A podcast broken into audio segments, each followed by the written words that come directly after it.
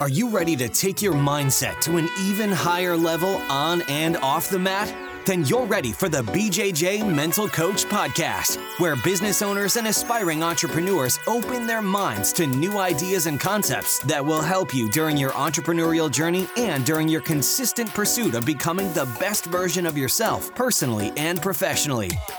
It's time to go beyond the mat with the host of the BJJ Mental Coach Podcast, Gustavo Dantas. Welcome to episode 47. I'm your host, Gustavo Dantas, and today we have Ranson Shepherd. Ranson is a black belt in Jiu Jitsu, the chief marketing officer of Grips, a grappling and MMA apparel company, and also the co founder of Pegasus Nevada, a cannabis cultivation business. He talked about the importance of mentors in your life, about taking risks, and when he shared about one of his biggest entrepreneurial struggles and what did he learn from it, inspired the title of the podcast, Prepare for the Worst and Hope for the Best. Stick around for my final thoughts after the interview when I expand on his optimistic mindset. Stay tuned right after Live Jiu Jitsu's message. Oss. The BJJ Mental Coach podcast is a proud supporter of the nonprofit organization Live Jiu Jitsu. Live Jiu Jitsu supports social projects in Brazil and in the United States who offer free Jiu Jitsu classes to unprivileged children and young adults in impoverished communities, inspiring, impacting, and improving their lives, keeping them away from drugs and crime, creating hope, and creating champions on and off the mats. Your donation helps projects to buy new mats, uniforms, tournament registrations, and the monthly expenses of these projects.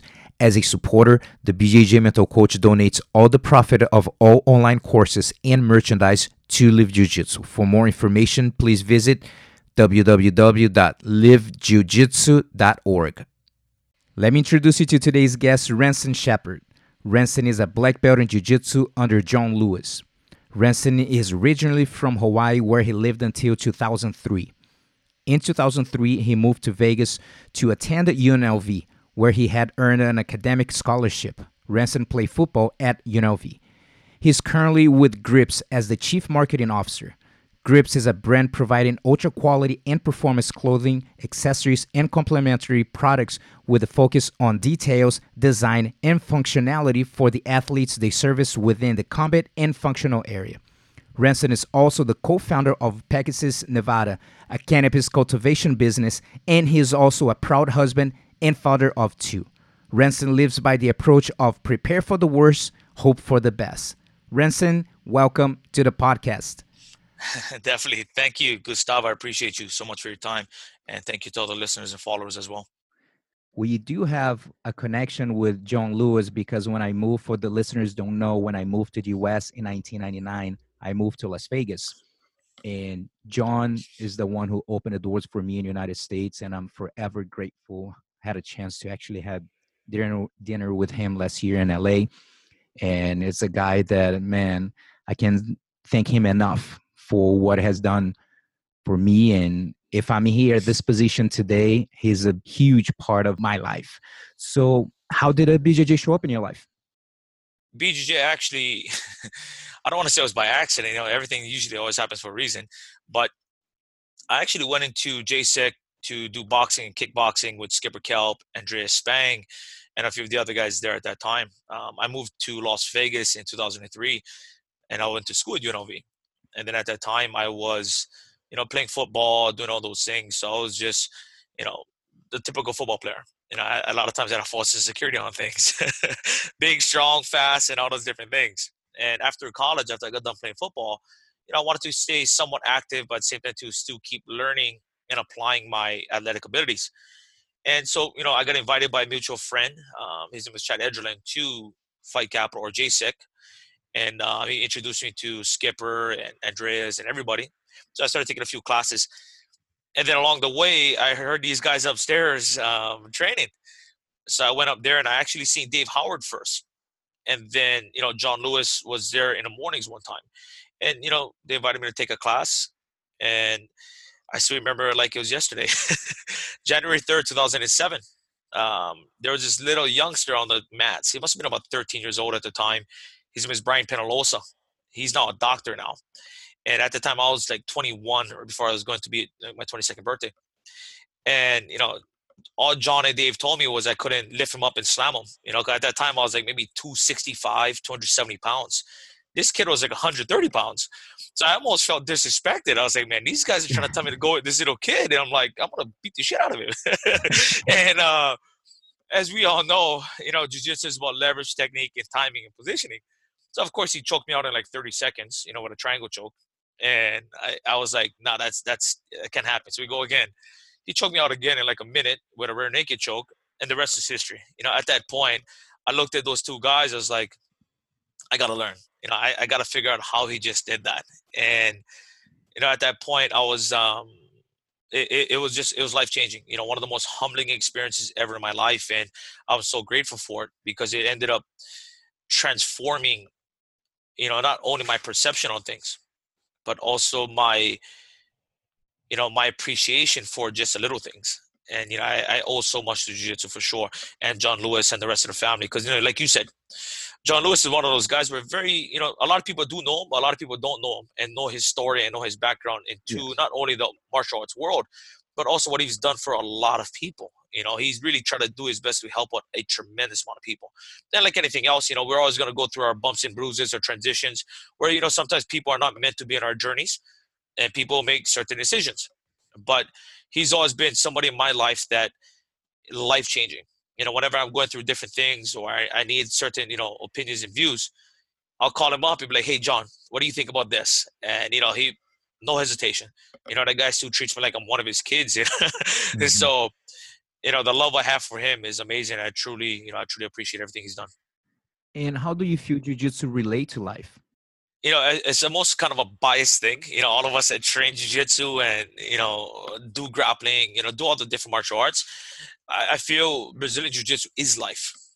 You know, I, I truly feel that way because it teaches you essential values and fundamentals. And like we talk about position, you know, leverage, timing, technique. Know, that's life. You know, if you're in the right position in life and you're prepared correctly, when the opportunity comes, you're going to be ready. And if you use the right technique at the right time, you know, there's so many different ways to approach a situation, but use the right technique, you're either going to figure out a way to get around it, under it, over it, through it. It don't matter. You're going to figure it out. And then with leverage, it's just a matter of leveraging the right amount of technique or you know, you know, or timing to improve your positioning exponentially.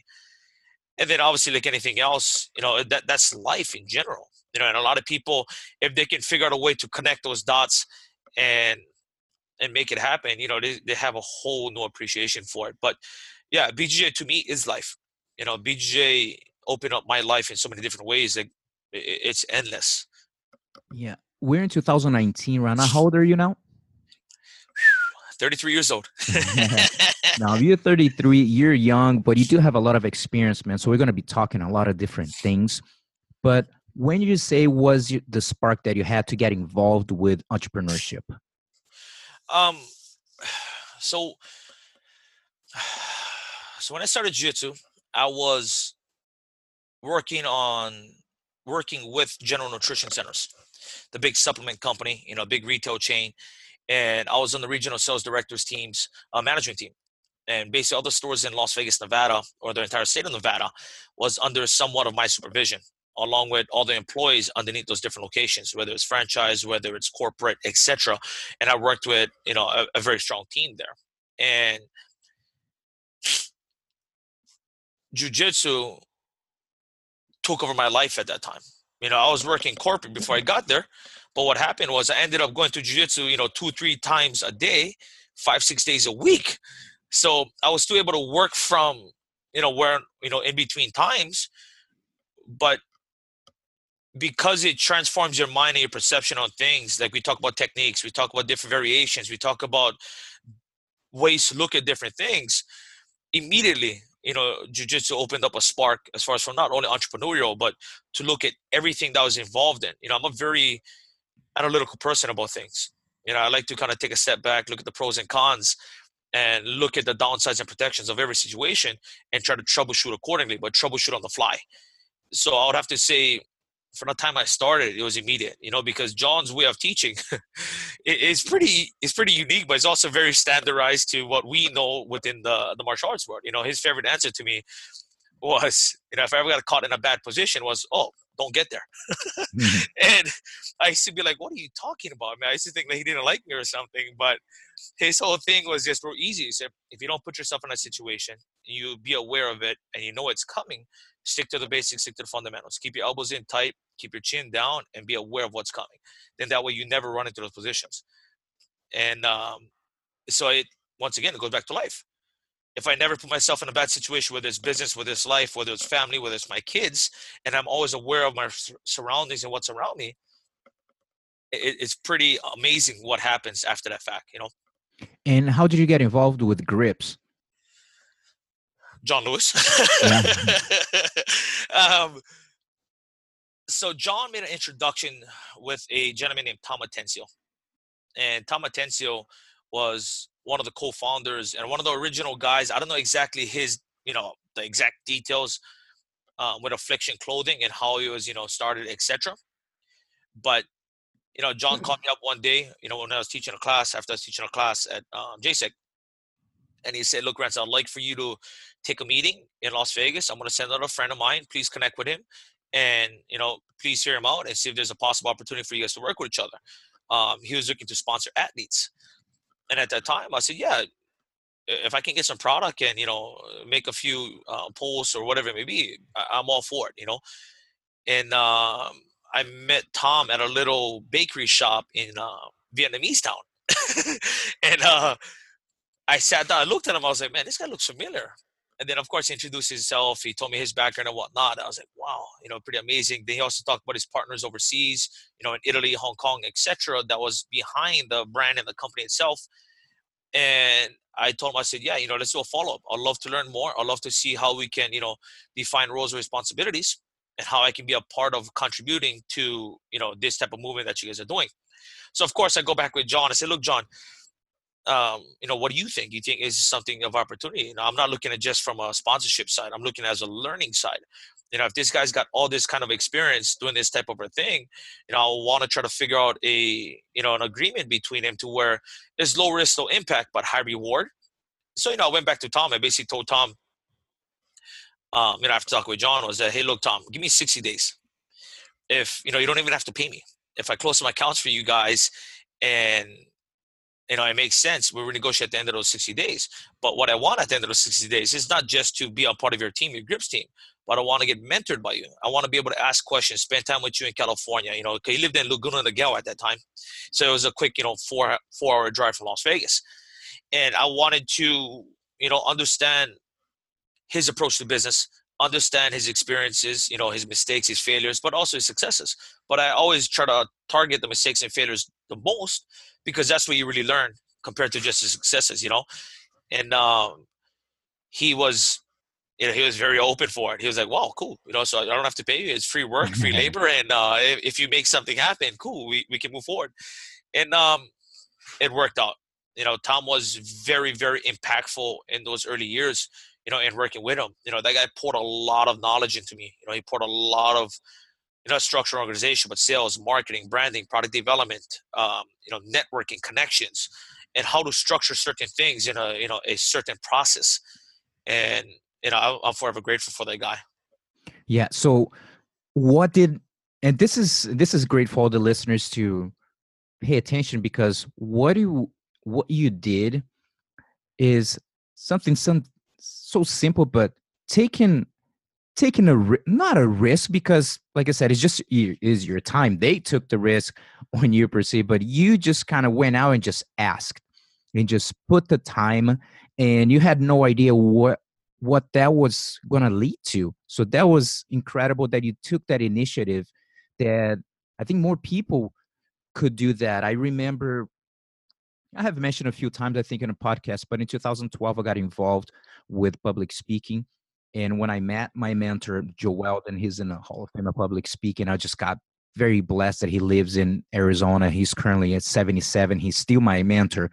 And after I met, I met this guy, and he just uh, really, where I'm at in my professional life, he has a huge impact on it. And after I did invest in coaching with him, and when I was done, I'm, I told him, I'm willing to do whatever. If you ask me at 3 a.m., Gustavo, come here, you need to carry some some some boxes or whatever, like no problem, on my way. So, and I told him, I'm willing to be your assistant for whatever you need. And he's like, okay, I never had assistant before, but keep in mind. And every time, you know, keep in contact with him, like, hey, just let you know if you need an assistant, I'm here. And finally, he had one speaking engagement, and uh, it was a weekend in in Arizona. It was a two day event, and said, "Hey, you'd like to come?" I was like, "Yeah." Like 5 a.m. He's like super you know strict with everything 5 a.m here at the hotel like got it got there like 4.45 and just seeing him like live doing everything that he teach me I was like man just blow me away and from there he started to take me to events so i had a chance to be in the room with hall of fame speakers with people that i can't believe that he's doing an interview with this guy and it's me the cameraman and him you know and i'm like can't believe this and went to so he invited me to go to the national speaker association with him and i got involved with that and public speaking academy and all that because i insisted too and like hey i'm here for the time and very similar to this so man uh, i would like to even expand this on that you know do you mention this to more people to say like hey do you give suggestion to people to ask for mentorship and stuff? Absolutely. Um you know my I, I would say my biggest my biggest impact has always come from the mentors. And for me you know being born and raised out in hawaii you know i'm from waimanalo hawaii and you know i come from a very small town. And and I was raised by my grandparents. You know, we got taken away by the CPS at a very young age. So, you know, my grandparents, you know, they're a tremendous mm-hmm. influence and they made the biggest impacts in my life. But the biggest core things that they taught us was, you know, we we didn't have much. You know, we, we lived in low income housing out there in Waimanalo. But the thing that they did teach us was be respectful, work hard, love your family, and don't be afraid to swing. You know, don't be afraid to take risk or make a mistake or fail. And you know, my grandfather, you know, God rest his soul, he just passed away this past year, and I buried him um, a few months back. But he was by far on one side, the family side, a major mentor and impact in my life on the business side, I have multiple business mentors. In jiu-jitsu, I have multiple mentors in that in that world as well.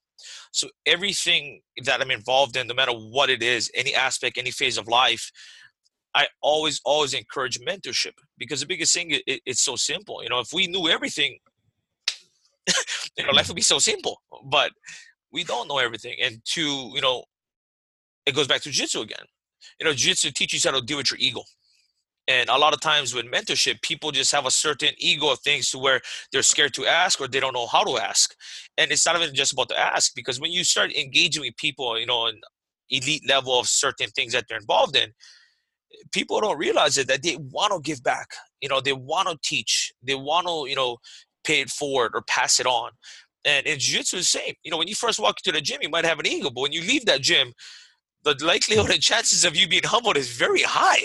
and um and, and, and that's the thing, but it's like like when you're training.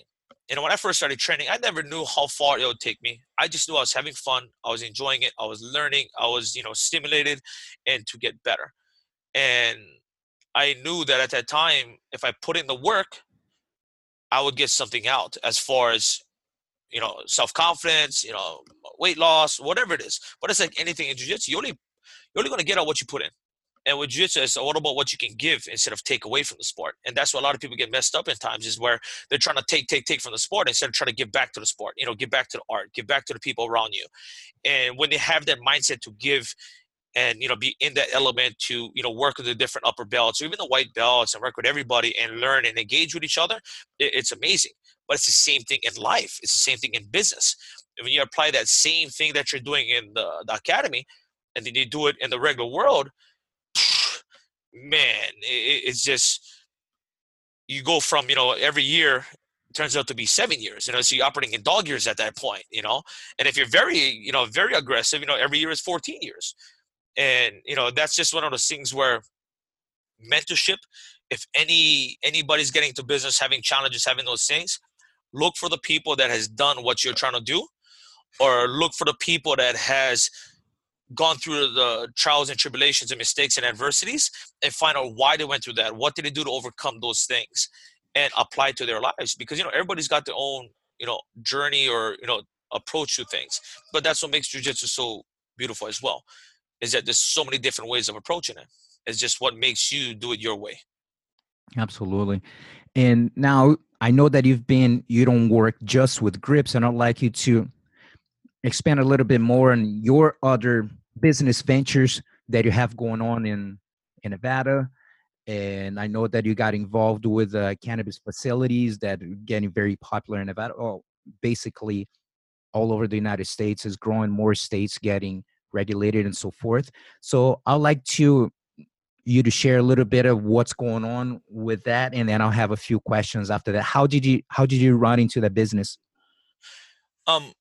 Well, like I said, we you know we broke the way grips. You know, with grips, I came to John Lewis. And um, you know at grips i learned a lot. You know on that team was tom atencio claudio rondinelli. Um, claudio is based of hong kong now. And claudio has you know, been a very successful businessman in his own right you know involved in many different industries. Um, originally from italy. But you know through that i was able to do different things. But that was just one component. You know like i said when i first started jiu-jitsu i was in the corporate world of supplements and nutrition but being that jiu-jitsu overtook my life I left that behind. I moved on to hospitality and nightlife. I started working in nightclubs, you know, lounges, restaurants, etc., in the hotels and casinos here in Las Vegas to supplement my living, you know, because I, I didn't really want to go to work. And at that time, I was young, you know. So I remember when I told my grandparents that, "Hey, look, I'm gonna uh, leave my job, and I'm gonna go do a sport that doesn't pay me, and I'm gonna go do a job that is about a third of what I'm getting paid now, maybe a fourth of what I'm getting paid now." and I, I, want you guys to support me. so of course my grandfather thought I was out of my mind. You know, he thought I was high. And I don't even mm-hmm. smoke. I've never done anything ever. I've only, you know, consumed alcohol. But he thought I was out of my mind. And he was like, grandson, that we didn't send you to college to, you know, study, you know, work hard, build, you know, work skills and, you know, develop a life, you know, do those things. We we didn't send you college to go do a sport that doesn't pay you and to go take a pay cut by almost, you know, four times to go do something that you don't know. And you know, my thing to him was, I'm young. You know, right now I'm 21, going to be 22. If I want to make mistakes, pops, I want to make them right now. I don't want to wait till later on in life and I'm having that pain of regret. You know, because those things are permanent sometimes. You know, you get the would have, could have, should have, but you didn't do it, and then it keeps you know biting at you. And I, I didn't want to be that guy. You know, I wanted to at least try to see how far I could take it. If it works out, cool. Like you said, the only thing I lost was just time. And so of course I went ahead and did it anyways. Mm-hmm. so I started. Um, I, I, started as a security guard uh, with one of the local uh, hospitality groups, watching a bathroom door. And you talk about a humbling experience coming from being on an RSD management team, overseeing stores, opening from start to finish, implementing systems, implementing process, developing products, and to go back to watching a bathroom door, all because I wanted to train jiu-jitsu. Eh, it, you know, you learn a lot of bunch of stuff at that time. You know, you've got bussers, waitresses, waiters telling you like, you know, treating you in very difficult positions at times. So it's very humbling for me. But I trusted in my own self and I trusted my process that jujitsu would, you know, would pay off eventually. You know, is what I have to lose this time. But along that way, I worked myself up the different management skills in the different departments in hospitality and nightlife. And I eventually found myself at the um, on the um, services side and a management side at the front door of nightclubs where we create efficiencies filters streamline uh, different things in order to you know monetize for the front door for the bottle service for the vip experience for the different things. And i was able to do certain things there that made me very valuable. So it it ended up taking me to another you know another venture in my life and in November 2010, I ended up leaving uh, Angel Management Group, which is formerly Pure, which became Hakkasan. And um, I went over with a buddy of mine and a part of his team to be a part of the group to open up Marquee in the Cosmopolitan Mental Group. And, you know, that nightclub opened up, you know, New Year's Eve 2011, but ended up breaking every single major record within Las Vegas at that time. You know, within a short period of time, it was you know paying itself off and that club was what 66000 square feet give or take and you know it's probably cost a little under 100 million dollars to pay itself you know to to build but that club ended up paying itself off in the first year you know wow. so it, it was it was a huge time and you know and this is you know, a few years after recession. You know, the recession here in Las Vegas was rough. You know, 2008, 2009, 2010, it was rough for a lot of people here, and a lot of businesses. So, you know, this goes to show you that within that industry, there's so many different opportunities, so many different things to push forward on. And I was able to be there at that time in the right spot at the right time, but have the right mindset to learn, be open, have no ego. And if I didn't know, it was okay if I didn't know. You know, with those type of things, it was just very straightforward and um, you know, got those things squared away. Then from there, you know, Marquee became very successful. I stayed there to, uh, for about a year. After that, I took like a year and a half vacation. You know, I didn't do anything. I just focused on jiu-jitsu. Um, you know, at that time, I got my black belt, you know, shortly in 2011. Um, you know, you helped me sign off on my black belt certificate card to even give me a allowed to even compete. And, uh, you know, that right there was pretty amazing for me. And but you know, like I'm forever grateful for that. You know, you was there coaching me when I won the American Nationals. Mm-hmm. I remember you were telling me, you know, step over the head to get the choke, and um, it, it's just one of those things where after I left Marquee, um, the vacation, I had my first child, and um, I got a chance to travel, you know, be a father, and you know, really embrace that. And you know, that once again had another sticking point in my life to it just exploded again. You know, my perception on things, how to care more about others than yourself, and how to really put someone's you know life in your hands and really do the right things. You know, responsibility, sacrifice, whatever it takes, and you know make it happen. But all the stuff that I learned from jiu-jitsu and me being naturally competitive, it just compounded. And you know, like yourself, like anybody else that does what we do in business or does what we do in you know jiu-jitsu, we're very very competitive. You know, I don't care if it's you know, wiping my ass, taking out the trash. I want to win. you know, I really want to win. So I'm going to do whatever it takes to do those things.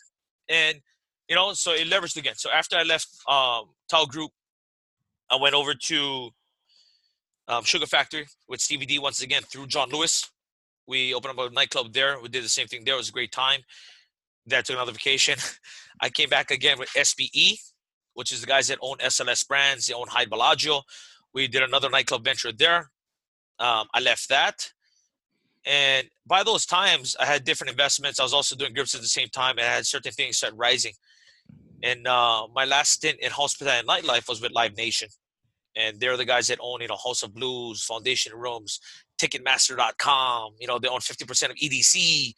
They own, you know, multiple contracts for, you know, some of the major celebrities and influencers in the world today and I was able to be a part of their you know headquarters here in Las Vegas to work with great teams, and um, from there, the businesses took off. Um, you know, I, of course, like I said in um, in previous mm-hmm. conversation, I you know I made some mistakes and failures. You know, some of the first companies I started, man, it was terrible. You know, when I look back at it now, I was like, man, I thought I knew everything at that point.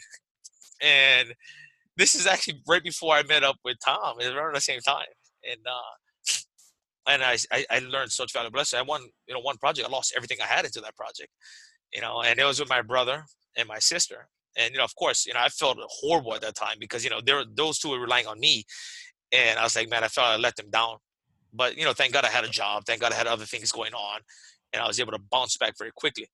You know, but the mental um, the mental process was what was very tough at that time, you know, because like I said, when you're super competitive, I don't care if you're giving up an inch, you don't want to give up an inch, you know. At that time, you got to really force yourself to, you know, accept a setback in order to, you know, set something up, and it's tough, man. You know, and like jujitsu, we we talk about all the time. In jujitsu, it's simple. My style in jujitsu is similar to the way John taught me, where I'm constant pressure. I'm trying to put pressure on you. I'm trying to, you know, pass a guard, you know, advance position, you know, wait for the right timing and, and do those different things. So I apply the same thing in business. You know, we apply pressure. We constantly overwhelm things. And when it opens up, then we take advantage of it. But sorry to going back and forth on things, guys. No problem. Um, and I know it's a Love lot. It. And I know I talk fast. Like I said, you know, you you you're young, but you you have done a lot of things. You have a lot of different experience. So I love that because can get a lot of different perspectives. So go ahead. We don't have any time limit here. You know well, definitely, you know, always ask questions, guys. Um, but yeah, like I was saying, so after I got out of that nightlife, um, I got heavily involved into obviously grips at the time, but at grips I was also doing um, cannabis ventures, and you know at that time, you know, I come from you know neighborhood and upbringing to where my grandparents to this day, when my grandmother was still alive, they still think I'm out of my mind. You know, they're like, that, that, that that's a drug, that's this, that's that. And I believe that too at one point when I was coming up because I just didn't know. You know, when I started really doing the research and looking back at the history of it, looking back at the medicines, looking back at all the different things, you know, I started to change my perception. You know, but at the same time too is I'm not going to be naive and ignorant. If I don't know, I don't know. I'm going to step back and let the people that do know do their part, or at least answer my questions that I have. But a buddy of mine, his name is um, Chad Wallace. We're sitting down at the time on um, in the gym at the academy, and I was giving privates to his son, and son Garrett, but we call him G. Mm-hmm. And we're sitting down there talking one time. And we're like, man, we've seen what happening in the Colorados and Washingtons in 2012 when they passed a law to go recreational, and it took them two years to go recreational in 2014. But we knew that you know times were changing. We even looked at Arizona. You know, in 2010, Arizona passed a medical marijuana law, and it took them nearly three years to get their first stores open. You know, in 2013. So you know, we're sitting down in the gym around 2012, looking at different things. You're like, man, you know, things are changing. We we got to learn about this thing. And you know, me coming from Hawaii, it's everywhere. You know, nobody cares about marijuana out there. You know, it's kind of like in the culture. And I, I never use it to this day. I still never use it. You know, my family members and whatnot. It just wasn't my cup of tea. You know, I see nothing about it. I don't judge anybody that does use it. It was just never my thing. You know, my thing was just, you know, people. You know, the business. You know, the service. You know, helping people, creating value. That was my thing. And so me and Chad, you know, we dug right into it right away you know, me, Chad. Even um, I also got a cousin of mine. He was, you know, heavily influential too in the very beginnings. But we started doing our homework and due diligence, and we started looking at this thing. And we started, you know, reaching out to political back channels that we have here. And you know, Chad and his wife come from a very strong family here in Las Vegas, Nevada, and you know they have certain access that you know very few people will. And we're able to find out what was going to happen ahead of time. So we started making you know certain connections certain calls um, started traveling to certain markets to better understand the industry you know because we didn't want to just get into it without knowing you know without doing our homework without doing our due diligence. Because you know history taught me otherwise you know? Before when i lost my first business and i failed dramatically i learned because i didn't do my homework. I didn't do my due diligence and i, I wasn't positioned correctly. So of course i got ran over you know and i, I didn't like that feeling. So when we got into this business, I wasn't going to let that happen. You know, I wasn't just going to sit back and let somebody run me over without, you know, doing my homework. So we, you know, it took us well over a year, man, to understand the different regulation enforcement on a state by state basis, understand the separation between state and federal, understand the procedure of application and licensing, understand building design and understand implementation and rollout. But having proof of concepts in already previous markets before us that was highly regulated. And you know that took a lot of time because you know when you first get into industry you know nobody's going to call their baby ugly you know? So every person that you meet is going to be like man i got the best this i got the secret this i got the secret that. And then when you ask them hey, the problem i don't mind you telling me but show me. You know what have you done commercially? I'm not talking about what you've done in your garage your closet or your backyard. Like what have you done commercially to where if we put together this business plan and this model and we bring in the funding for it, now you're talking about millions and millions of dollars, tens of millions of dollars to get this business off the ground and get it going. So we can't go to our partners and our investors and be like, yeah, I want you to put in, you know, five, ten million dollars, but I have no way of getting there. You know, I have a team that doesn't know how to get there. You know, nobody's gonna listen to you. They'll kick you out of their office. so um so you know, me and Chad, we, we did our homework. Um, you know, we found some guys in California, but you know we're very skittish about California because at that time when we were doing our homework was it was still considered the wild wild west. You know, back in those days, you shut them down one day, they open up the next day another corner, and we wanted nothing to do with that stigma to follow ourselves, our venture, our partners, and more important, the legacies that some of our partners have built here in Las Vegas, Nevada. You know, they, they've been here for generations and you know they've done very well for themselves and the last thing we want to do is bring you know dishonor disrespect to what they've done and built their whole lives on so we had to do it correctly, which is what led us to Arizona. And in Arizona, we were able to find a very, you know, trusted friend and great colleague of ours in uh, Win. He owns uh, herbal wellness centers out there, and he's got a few brands called Vapen Clear, Vapen Extracts. And through our team, with David, led by David Holmes at the time, you know, through our management services contract, it was able to give us a guinea pig type format, a proof of concept. So we're able to troubleshoot the early headaches and challenges of cultivation, production, retail in a regulated market like Arizona, which is medical at the time, and it's still only medical. But we learned the pitfalls and the headaches of early getting in and what to do it with timing, how to get started, etc. Like Arizona is a market that taught us that it takes at least 18 to 24 months before every new medical market catches traction because of the patient base. You know, if the doctors are not giving out the patient cards correctly or recommendations correctly, that's going to be your main bottleneck between supply and demand. And Arizona taught us that, you know, so learning all the things that we did there, we came to Nevada. You know, Nevada 2013, they passed a law to change the, the program. 2014, they opened up the application process. And at that point, we already, you know, after getting all that due diligence from Arizona, California, all the different markets, we brought it back here. We put together a solid team. Um, you know, me and there's four other partners. There's five of us.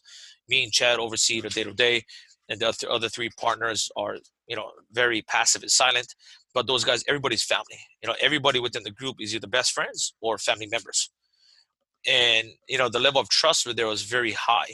So we went through the state and county process, got all our approvals, you know, for cultivation, production, distribution. Um, you know, on the retail side, it's a little more competitive on that side because in Nevada, they separated differently from Arizona. You know, Arizona's vertical license. You know, you have cultivation, production, retail underneath one license. Here in Nevada, they wanted to capitalize on the application fees and taxes and the permitting, so they separated everything. You know, you have everything's all separate, so you have to pay different things for different ones.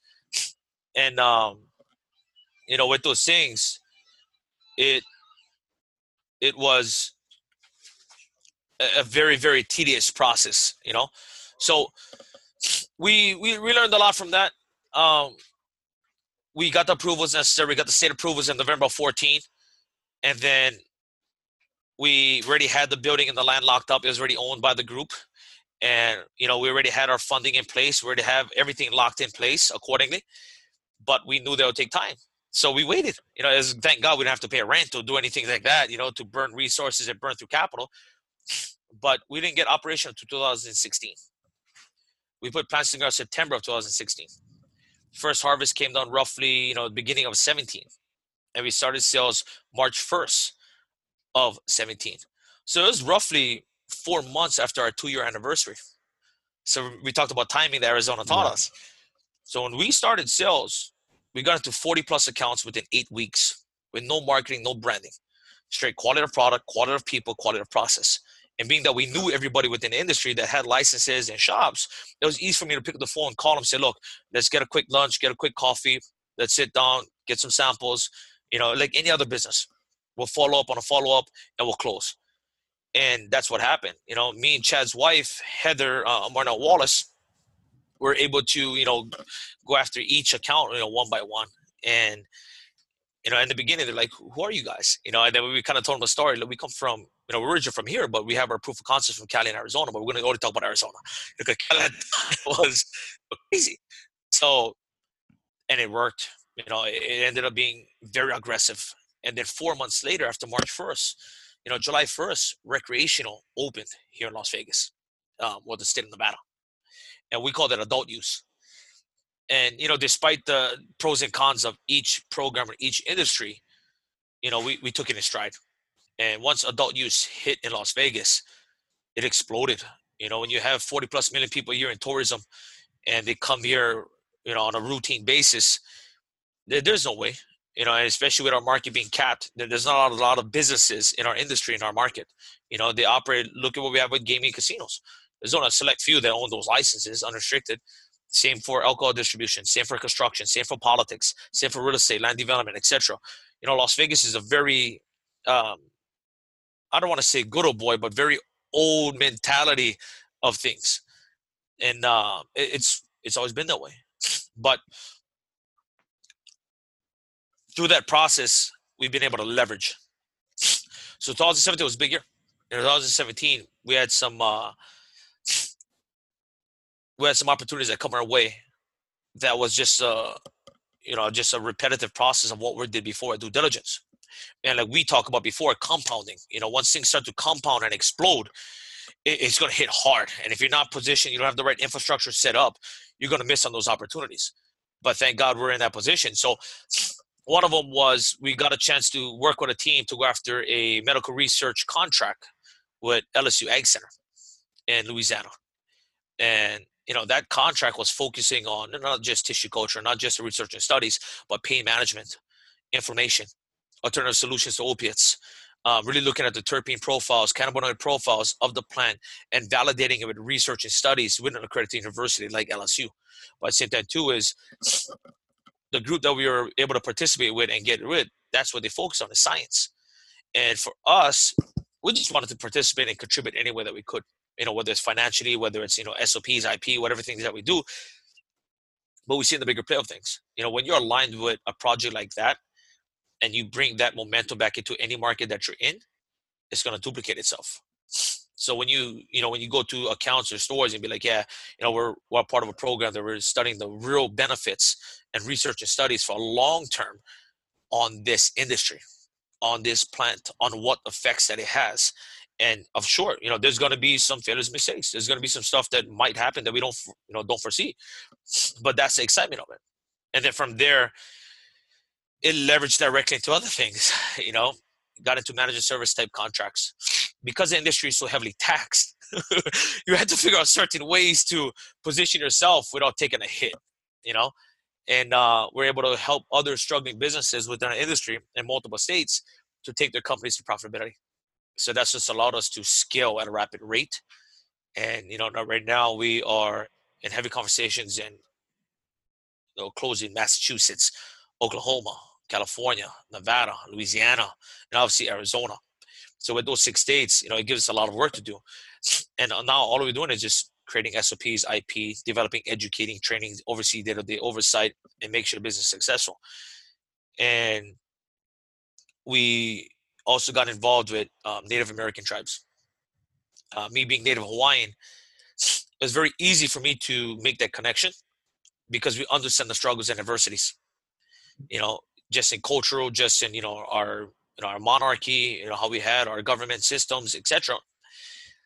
And we're able to work with some groups here all across the state to where we could bring real change and impact for the positive. So we ended up, you know, taking of some operations on the cultivation side and really helping them do different things. But in collaboration, it helped us. You know, ended up creating a big network of guys that are doing things on a massive scale, but for the right purposes. You know, and now you got social equity projects, social impact projects, economic impact projects. You've got the uh, the medical research and studies on one side. You've got the you know entrepreneurial side on one side, and like I said, it keeps it keeps leveraging itself. It keeps duplicating itself. And you know, I just got back from Japan. You know, I was out there recently because we had one of the limited approvals to import hemp-based CBD products into the country. And if anybody knows anything about Japan, mm-hmm. that is very tough to do, you know, to get that kind of approval because they're a very conservative culture. And you got to go through multiple levels of um, government agencies to even get that kind of approval. So that's just cannabis, you know, we covered in that little short time span. But, you know, I've been involved in, you know, real estate deals, um, land development deals, you know, finance deals, whether it's hard money loans, you know, loans against certain things, you know, collateral assets, etc obviously i got involved into manufacturing of packaged goods and packaging supplies materials um, also invested into an auto parts company classic auto parts company. And you know when i look at these different businesses and opportunities it goes back to jiu-jitsu i'm not investing into the business i'm investing into the people the people that we invest in is going to make or break what you do in the business you know because you can have all the best things in the world it's like you giving a Ferrari to a five year old boy. What do you think is going to happen? Nothing. he, he doesn't know what to do with that thing. So you got to give it to the right person. You know, we, we like to think uh, as, you know, our lives and our business is a big bus. You know, and me and you read this book all the time, you know, you know, one of our favorite books we like to read now, you know, good to great. But, you know, we think of life as a bus. You know, you got to get the right people on the bus, get the wrong people off of them. And you got to put the right people in the right seats. And then at that point, once it gets moving, you build up that traction and momentum. It's a beautiful thing to see. Man, that's beautiful, man. That's a great story. And I tell you what, that's a big boy project. You know what I'm saying? the, the whole beginning. So even for people who are listening, who just starting, because we we do have a lot of people who are in transition. They're at some point, like you were in the corporate world, at some point, uh, some people are in the corporate world. They're not happy. They where where they're at, and they do have some entrepreneurial tendencies, or maybe they have the DNA that they do want to do something, but sometimes they just uh, the doubt, insecurities that come in to pull the trigger. So, how did you guys let's say specifically you how did you deal with some of the fear doubts and when you started the process going into this new industry? Of course you're going to have like you came from one business that you know didn't work and you're like okay i'm doing my homework now. I'm preparing but how did you deal with some of the doubts that popped up along the way um you know with, with that type of thing, it's just part of life. You know, mistakes, failures, challenges, adversities, doubts, fears. That's part of life, and it's how you manage those things and what you do after those things hit that really separates you.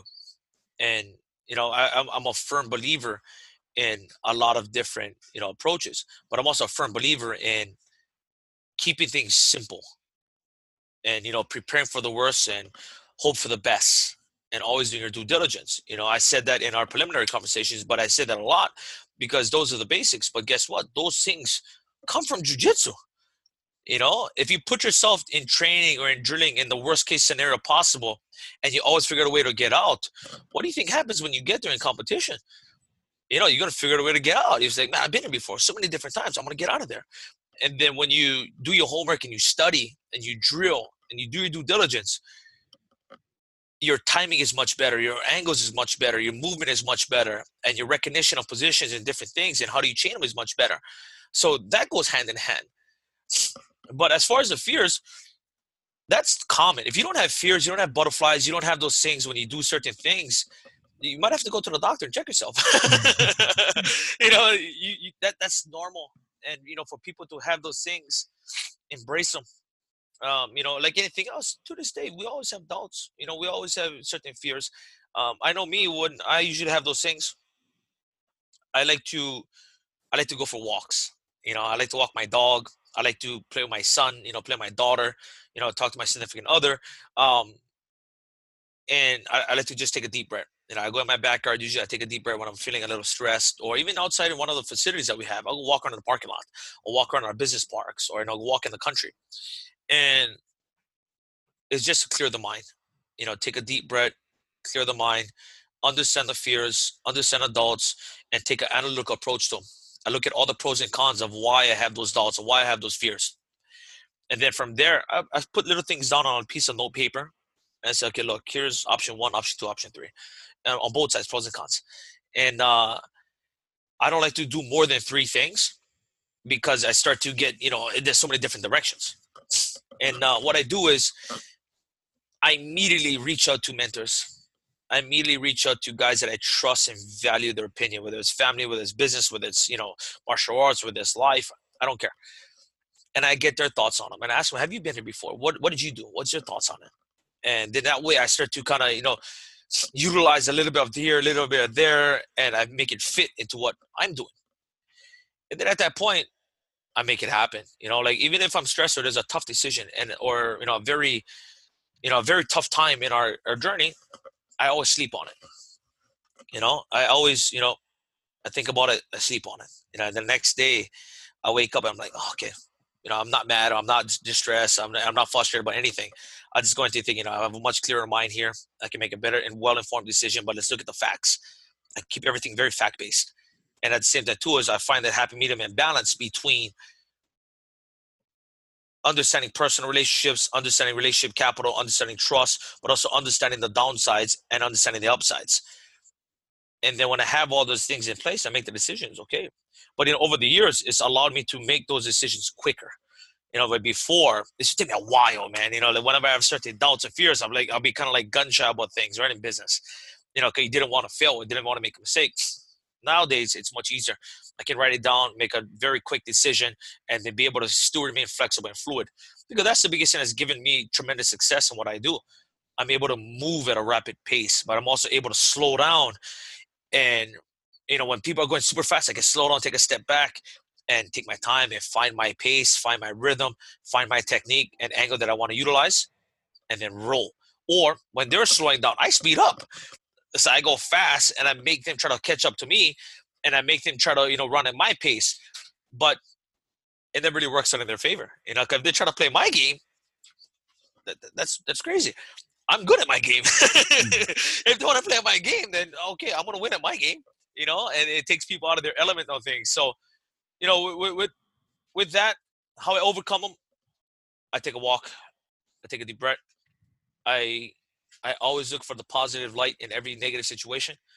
I spend time with family and loved ones, and I always go back to my why. You know, like why do you do certain things? Like why do you get up every day? You know, what motivates you? What inspires you? You know, and for me, I have a routine, like clockwork. You know, there's 168 hours in a week.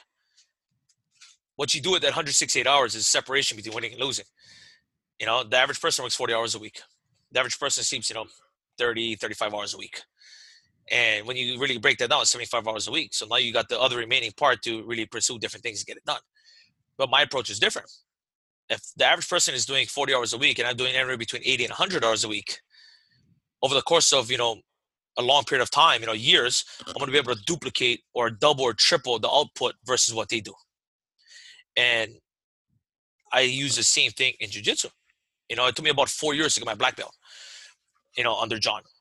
And but that was because I was training two, three times a day, five, six days a week, putting in a time, training, and but also finding that same balance to where I had to give back. You know, I had to teach the kids. I had to share the knowledge. I had to share the techniques. I had to have no ego. I could go to different academies and train with uh-huh. different people uh-huh. and you know share and grow with each other. But it made me a uh-huh. better person, not just a, a jiu-jitsu player or a judo player. It made me a much better person. But what happened was I never made it about the time. You know, I never made it about in jiu-jitsu, I never made it about the time. In business, it's about time because you got to be effective. But in jiu-jitsu, I made it about you know the the true appreciation and the love and gratefulness for the art because of what it gave to me. You know, so when I was training all those times, I, I, never looked at the belt. You know, when the belts came, it's cool. You know, even I remember the first couple times when uh, me and John had some conversation about the black belt. I was like, oh, I don't know. You know, I was, I was trying to dodge it for a little bit. I didn't want that pressure. You know, I didn't want that. You know, that target on your back. You know, once you get it, and he told me a thing and said, "Look, Rance, you got to embrace everything. You know, whether it's the downsides, the upsides, whether it's the wins and the losses." You've got to embrace it and you got to roll with it. You know, that's life. You got to enjoy the journey. You got to take it one day at a time, one step at a time. And I remember we had such an impactful conversation. We had a buddy of his, and you know him too, um, Enson Inoue. Mm-hmm. Enson um, came on a trip, and I think I was like a purple belt at this time. Um, and so I was visiting from Japan. And, you know, we're all having a conversation afterwards. It was like me, Enson, um, JL, I think um, Reese Idika was there, and um, Dave Howard, and some of the other guys. I, I can't remember who, but you know, we're all talking, having great conversations, laughing, talking about experiences, talking about jiu-jitsu, talking about what jiu-jitsu did for us, talking about competitions, etc. And then we got to talk about family life. And then Enson, you know, if you guys, anybody knows Enson, you know, that's a very passionate person. Yeah. You know, that intense. guy is, he's, he's kind of intense. you know, he's got a mindset to where it's very, very admirable, you know, admirable you know. But that guy's he's all about that life. You know, he, his mindset is super tough. But he asked us one question that forever changed my life. He said, "In the last minute that we've been sitting here, how many breaths have you taken?" Of course, everybody looks at each other as like, "I don't know." and of course, some of us started counting and whatnot. And he was like, "You know, take your time. I'll wait. You know, if you guys have a number." And then he came back and said, exactly my point. Right now, we're sitting here enjoying the fresh air that we breathe in, enjoying our time with each other, enjoying the conversations that we have with each other. There's other people in the world counting the breaths till they die, till they pass. And don't take those things for granted.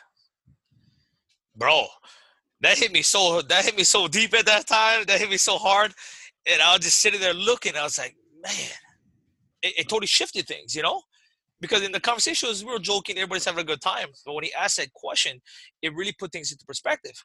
But that's what made me really at that time. And this is like 2009, mm-hmm. really made me put my emphasis on time management on how I utilize my time, how I utilize 168 hours in a week, you know, that 24 hours in a day, you know, the 365 days a year, and really track and manage my days, my months, my goals, short term, long term, everything by time, but also create risk management and buffers. In case I don't hit them, it's okay, you know? So, and then I transited back to, you know, jiu jitsu again. You know, in jiu jitsu, I was able to focus so heavily uh-huh. on you know improving myself as a person improving myself as you know a martial artist but more importantly improving what i do to give back you know and that was one thing that john really made very important in in the guys that came up with us because as you know gustavo you know john didn't give up too much black belts man mm-hmm. you know that guy and that's his thing you know his thing was like make sure when you give them out you put your name on somebody and you invest your time, your life, everything you got to that person, that it's worth the journey. You know, because there's going to be some times and losses where you that person might not be able to go with you, or you might separate, and that's okay. He said, but when you put your time to somebody and you give them, you got to give them 100%. And when you do give them, make sure that that was the right thing for you and that person. And if there something ever bad happens in the future, you got to be able to live with that. And you know, I've always taken that piece of advice into everything. You know, like we are saying, whether it's doubts and fears, whether it's like the Enson thing where we're talking about, you know, you know, maximize your time, be grateful, be appreciative, or whether it's how we structure our life in business. So that's what I said. I, I got endless stories about jiu-jitsu, but mm-hmm. jiu-jitsu really, really changed, you know, impacted my life on a whole different scale. Yeah, dude, it was awesome because you probably answered like a good three questions combined here. There's a lot of good stuff. And uh, for all the listeners, I highly recommend you listen to the interview at least twice because there's a lot of good stuff there, man. I really appreciate it straight up, you know, talking about, um, because I ask about a high performance habit that you you have, and you already mentioned about going for walks and then reflecting and what is the you know, what is the good side? What's the bad side? What can I do? It's sleep on it. And even the best advice I ever received, uh, Enson is an amazing advice for you to think about it and time management. There's so much good stuff there, man. I really appreciate it. And what would you say? Uh, what is one of the, let's say, one of the most impactful books that you've ever uh, read? And it's tough to say because some books come in different moments of your life. You know, sometimes at a book, then when it's 22, you read it like, man, and then you read at 30 and are like, whoa, I didn't see this You know what I'm saying? So why did you say yeah, yeah. it's one that made a big impact on you? Um, man, that's a tough one, man. You know, because Gustavo, I'm like you. I see all the books in the background over there, and I can appreciate it. You know, I, I read a lot. You know, I probably read, I don't know, four or five hours a day. You know, I get up before 35 o'clock every morning, and I start my morning off with reading you know whether industry insight whether motivational speaking whether it's affirmation type of ordeals you know so like for example when i wake up i read um, a word of the day. You know i listen to guys like john maxwell Nido Qubein, you know guys that really have positive affirmations about things and i reflect take that in. Then i immediately go into um, almost like a short video documentary clips of you know motivational you know speaking and whatnot and yeah. that right there gets a mindset correct you know, it's like preparing your warm up for your training. You know, you're preparing your warm up for your fight. And then a third one, I go directly into um, music. You know, I love music. You know me, I love Bob Marley. I love, you know, reggae music, island music. I love all kinds of music, except the ones where they, you know, real hardcore metal rock where they're screaming and, you know, doing all that crazy stuff. That I don't like. mm-hmm. But I go through those three things and then I immediately jump into reading on industry, finance, um, economics, politics, uh, and then new favorite book. You know, I'm always reading certain books. I try to do at least one book a month. Sometimes I don't keep up with that, but mainly because I can only have a certain amount of time to read that book. So I try to read at least one or two chapters a day to keep my momentum going. And a lot of the books that I read, they're very big, you know, something like 800 pages. You know, so sometimes I don't have that luxury of, you know, reading them all and as much as I like. It's too hard to retain the information.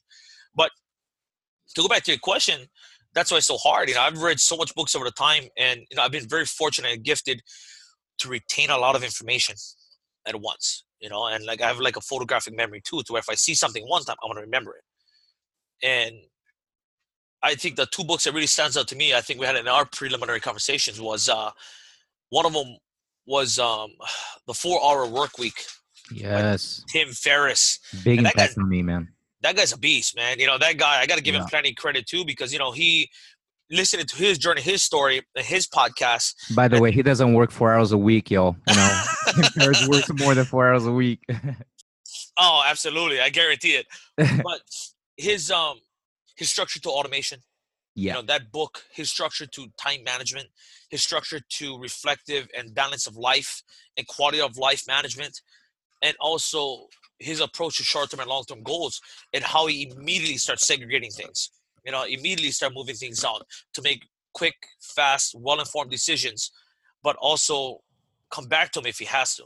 You know, so that book right there, it really, really helped change. But then all the books that he's put out, you know, from the Four Hour Body to you know Tools of Titans to, you know, he's got a bunch of books that he's put out. Um, so that's one, and I highly suggest it to anybody that you know really having challenges of just organizing structure. I think that's part of the biggest thing in any entrepreneur's life.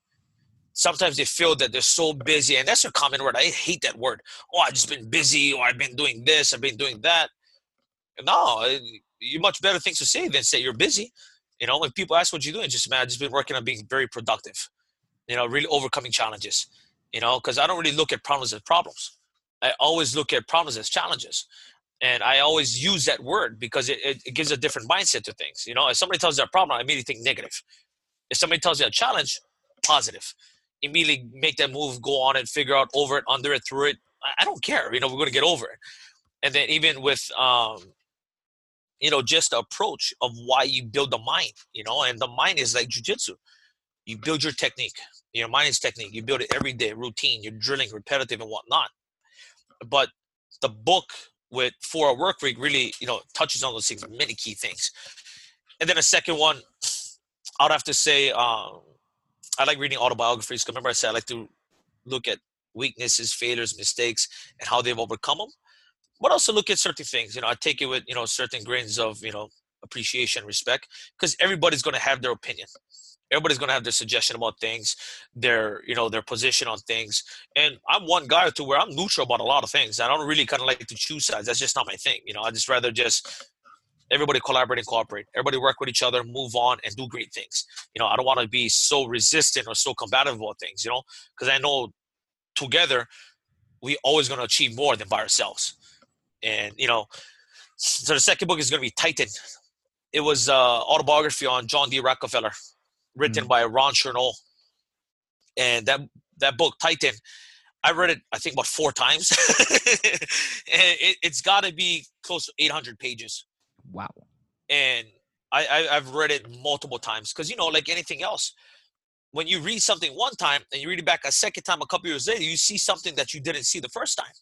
And I like to watch, you know, documentaries a lot. I don't really watch TV. You know, I haven't I haven't had cable in eleven years. You know, because when I was in college, I just couldn't afford it. So, and I just got kind of used to it. But I, I, I don't really watch TV you know i watch documentaries you know i watch you know learning series i watch you know motivational speaking i watch affirmation type things i watch learning things about what i'm involved in how to add on to my strengths and one of the things that i, I piggybacked and bundled up with that book titan was a history series on a&e called um, the men who built america hmm. it was about john d rockefeller um, jp morgan cornelius vanderbilt yeah, is that twelve episodes? Yes. Yeah, I saw that. It was incredible. Andrew Carnegie yeah. and uh, Henry Ford. So incredible. I was watching that series while I was reading that book Titan, and every time I read that book Titan, I watched that series again. And the whole point of me watching that, reading that book was, I wanted to see, you know, in order to build a company like Standard Oil back in the day, where you had the federal government come after you for, you know, antitrust laws and break apart your company, and different things, you got to be doing something. You know, whether it's the I, I mean, I agree with some of the things that he did to get to those positions. Mm-hmm. You know, with the you know the approaches in business that he took. but then I also Some see just why. cold-blooded ones. yeah, you know, and I, I can see why he did it, you know, and then also see the how he had to pivot, you know, how he had to, you know, like for example, Cornelius Vanderbilt and uh, I can't think of uh, Tom Scott, I think was his name, you know, Andrew Carnegie's mentor, when they try to, you know, put some pressure on him with the railroads to transport his product across the country, you know, when they try to put, you know, certain pressure on him, he pivoted right away, you know, and he started creating pipelines to cut out the railroads altogether. And you know, at that point, it's something so simple, but like, what made him think about that at that time? And it came from a opportunity of change, an opportunity of distress, an opportunity of frustration of somebody trying to put their competitive edge on him. And you know, he bounced back right away, made it happen. And but then also things in there in that book talks about his family, you know, talks about the ups and downs, you know, talks about his upbringing, talks about you know just all the different things that their families have been involved in. You know, you said that Standard Oil, you say Rockefeller, you say gasoline.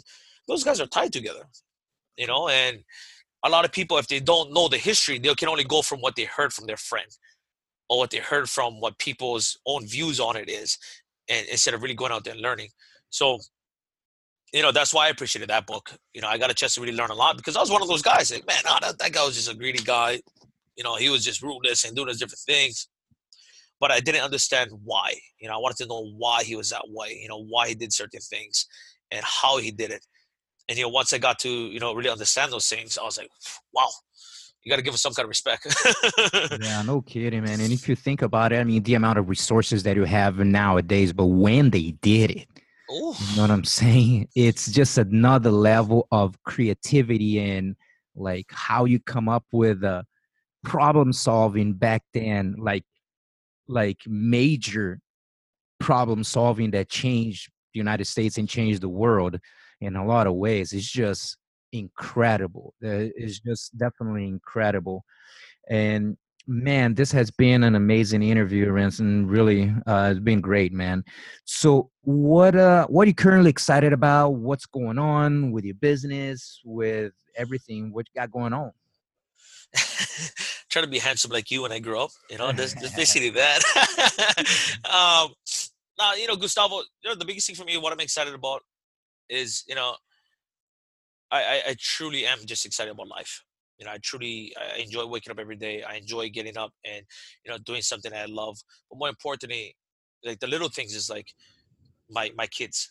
So as long as I'm in town, I take my kids to school every morning, and I don't take any meetings before that time.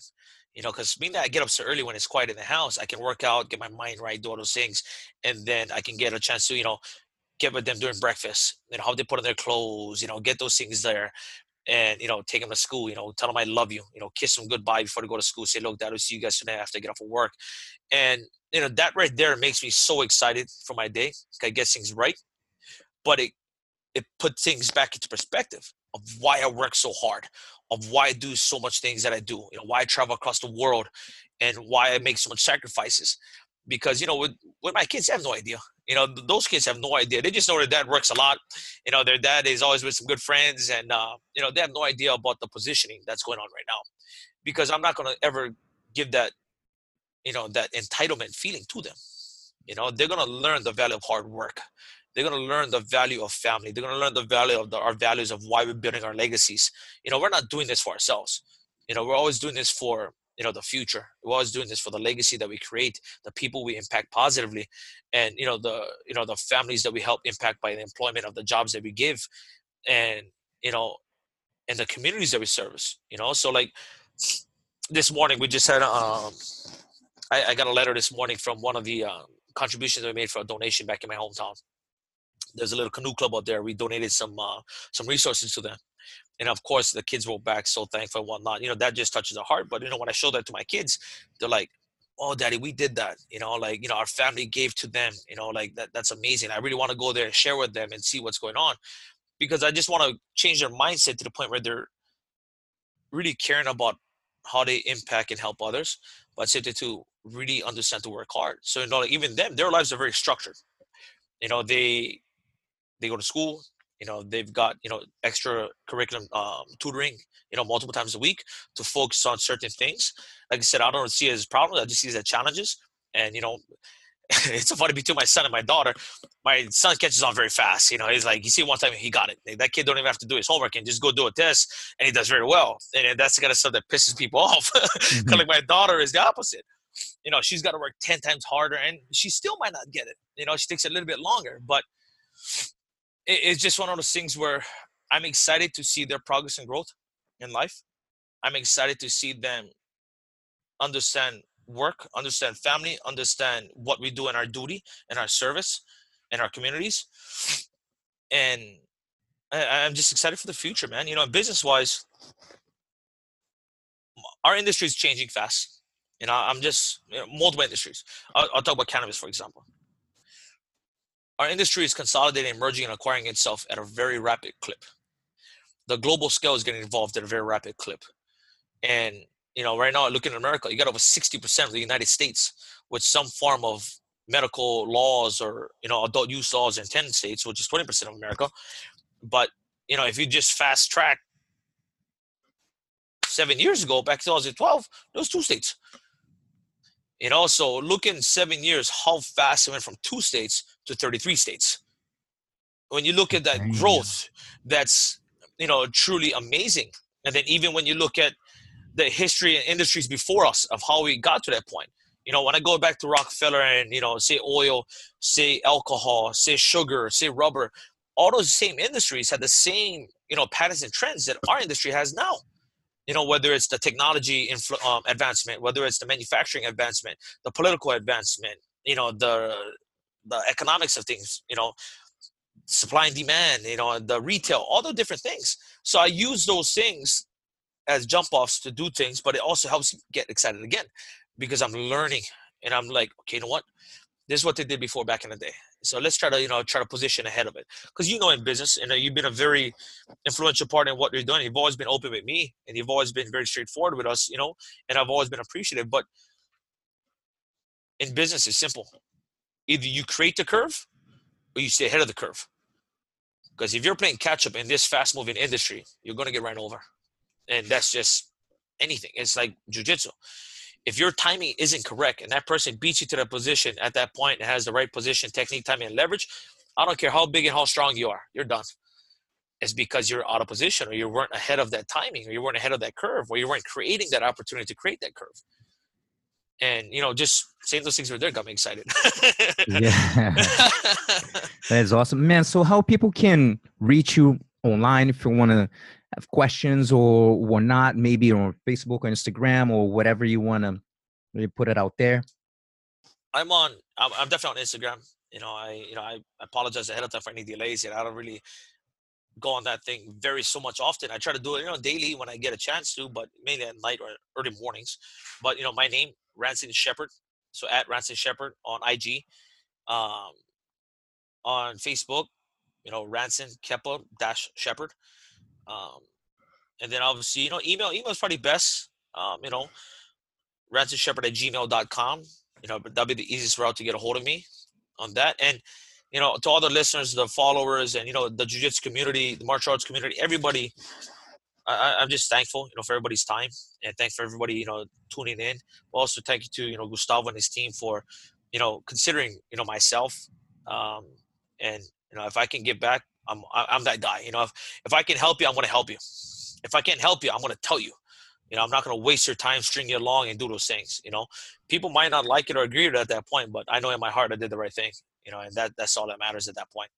Absolutely. Thank you so much, man. It's been great. We can definitely we at some point there's some guests that I always say like we're gonna have a part two, and I think you're gonna be one of them at some point. We're gonna have a part two because we could be here for a few hours. hours. So uh, at some point, you're gonna do it. So appreciate. It. I not even know what I'm gonna t- uh, talk about because one of my after the interview, I go and I edit and I reflect on the messages they're sent, and I create a content and I research and I teach. I believe that I'm a teacher by nature. Maybe I may not be teaching jujitsu now, but I'm a teacher like my mom, and I like to teach so get those concepts and and share with people what all the concepts that um, you've been sharing with us and you drop so much good stuff that uh this is one of it's going to be one of my challenging ones which means that's good you know, because the, the challenging ones that that means I need to research more, and that's when I learn the most. So, which is pretty awesome. So, thank you so much, man. I really appreciate it. And for all the listeners, stick around for my final thoughts.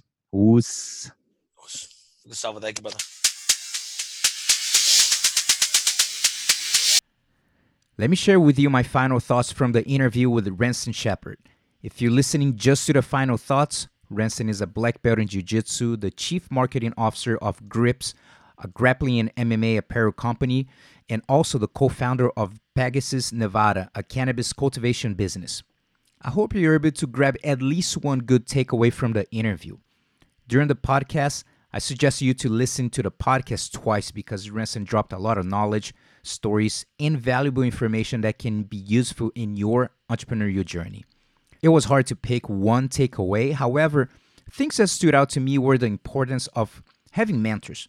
Multiple guests have brought this topic up, but that was an excellent reminder to everyone, including you, not to underestimate the power and value of more experienced people can bring to your life, especially in the areas that you're looking for improvement. He shared great stories about taking risks, and when he shared about one of his biggest entrepreneurial struggles and what did he learn from it, inspired the title of the podcast, Prepare for the Worst and Hope for the Best. The definition of this quote is straightforward. Be optimistic, but also be prepared for all possibilities. As you already know, after each interview, I reflect on the takeaway, research on the topic, then I create the final thoughts to inspire, impact, and or improve your life in some way. These final thoughts were challenging to develop, and I hope you enjoyed. Here it goes. What is your favorite sport to watch in the Olympics? Summer or winter? Which one do you identify yourself the most? So think about how much of these athletes commit their lives to qualify for the Olympics. If you notice, I didn't even ask you to consider how much these competitors commit to winning a gold medal. I'm saying to get to the Olympic Games. Now, imagine for one athlete to accomplish 28 Olympic medals, including 23 gold. How obsessed with success this individual must be. This athlete is the best swimmer of all time, Michael Phelps. Why am I bringing his name up? Because, as Ranson said, prepare for the worst and hope for the best is what Phelps has been doing since he was a little kid. The first time Bob Bowman, his coach, met Michael Phelps, he knew instantly he had discovered the once in a lifetime swimmer. Phelps started to work with Bowman when he was 11 years old. The prepare for the worst and hope for the best was ingrained in his mind early in his career. During my research, I found an article written by Julian Linden sharing a Bowman and Phelps early memory story. Bowman said, quote, when Phelps was swimming at one of his first national junior meets in the US, I noticed he had left his goggles behind just before he walked out to the blocks. I saw them sitting in our team area. I could have taken the goggles to him, but I decided to keep them and see what he could do, Bowman said. So he swam and won the race without the goggles. Unquote. He was preparing him for the worst and hoping for the best. This tactic would pay off in the future. A few years ago, I was watching a 30 minute interview with Phelps, and he talked about his visualization practices. He said, quote, I created the habit of closing my eyes and envisioning the entire race, stroke by stroke, from start to finish. I picture myself making the perfect stroke every time. I see exactly how many strokes I will need to get from one wall to the next. I play a mental video of the perfect race. Unquote. He also shared that he visualized worst case scenarios during the competition, like the strings of his swimming trunks ripping, swimming without goggles, or swimming with his goggles filled with water. Some athletes may say, I don't know about that, Gustavo. I don't want to attract negativity. I don't want to visualize someone on my back or my side mount in a jiu jitsu tournament. It gives me anxiety just to think about it. That is the point. Phelps prepares for the worst and hopes for the best, and you should do the same in sports and life. As I mentioned earlier, the definition of this quote is being optimistic, but also being prepared for all possibilities. From all his 23 gold medals, the most impressive one was the medal he won in the 200 meters butterfly during the 2008 Beijing Olympics in China, where he won eight gold medals. The most impressive because he won in a dramatic fashion, and the prepare for the worst and hope for the best mindset paid off big time. In this race, Phelps already held the world record in this event, and everyone was expecting him to win. Then one of the worst case scenarios that he has visualized before struck. As soon as he dove in, his goggles slowly started filling with water. By the time he reached the last length, he couldn't see anything at all, but he kept going in with an impressive pace. If you watch the video, you cannot even tell there is a problem. Everything looks normal. I'm posting the link of the race on this episode's post at the BJJ. With a few meters to go, he makes one last stroke and then stretches out for the wall at the perfect distance, not being able to see if he was even there. When he looked up at the clock, he had not only won the gold medal, but broken the world record. Phelps said after the race to the reporters, quote, I dove in and it filled up with water, and it got worse and worse during the race. From the 150 meter wall to the finish, I couldn't see the wall. I was just hoping I was winning, unquote. Also, another prepare for the worst and hope for the best scenario paid off. Bowman said, quote, Phelps had to swim 17 races in nine days to win his eight Olympic gold medals. Nothing compared to when he was 13, when I would make him to swim 21 races in three days. Unquote. What is the moral of the story?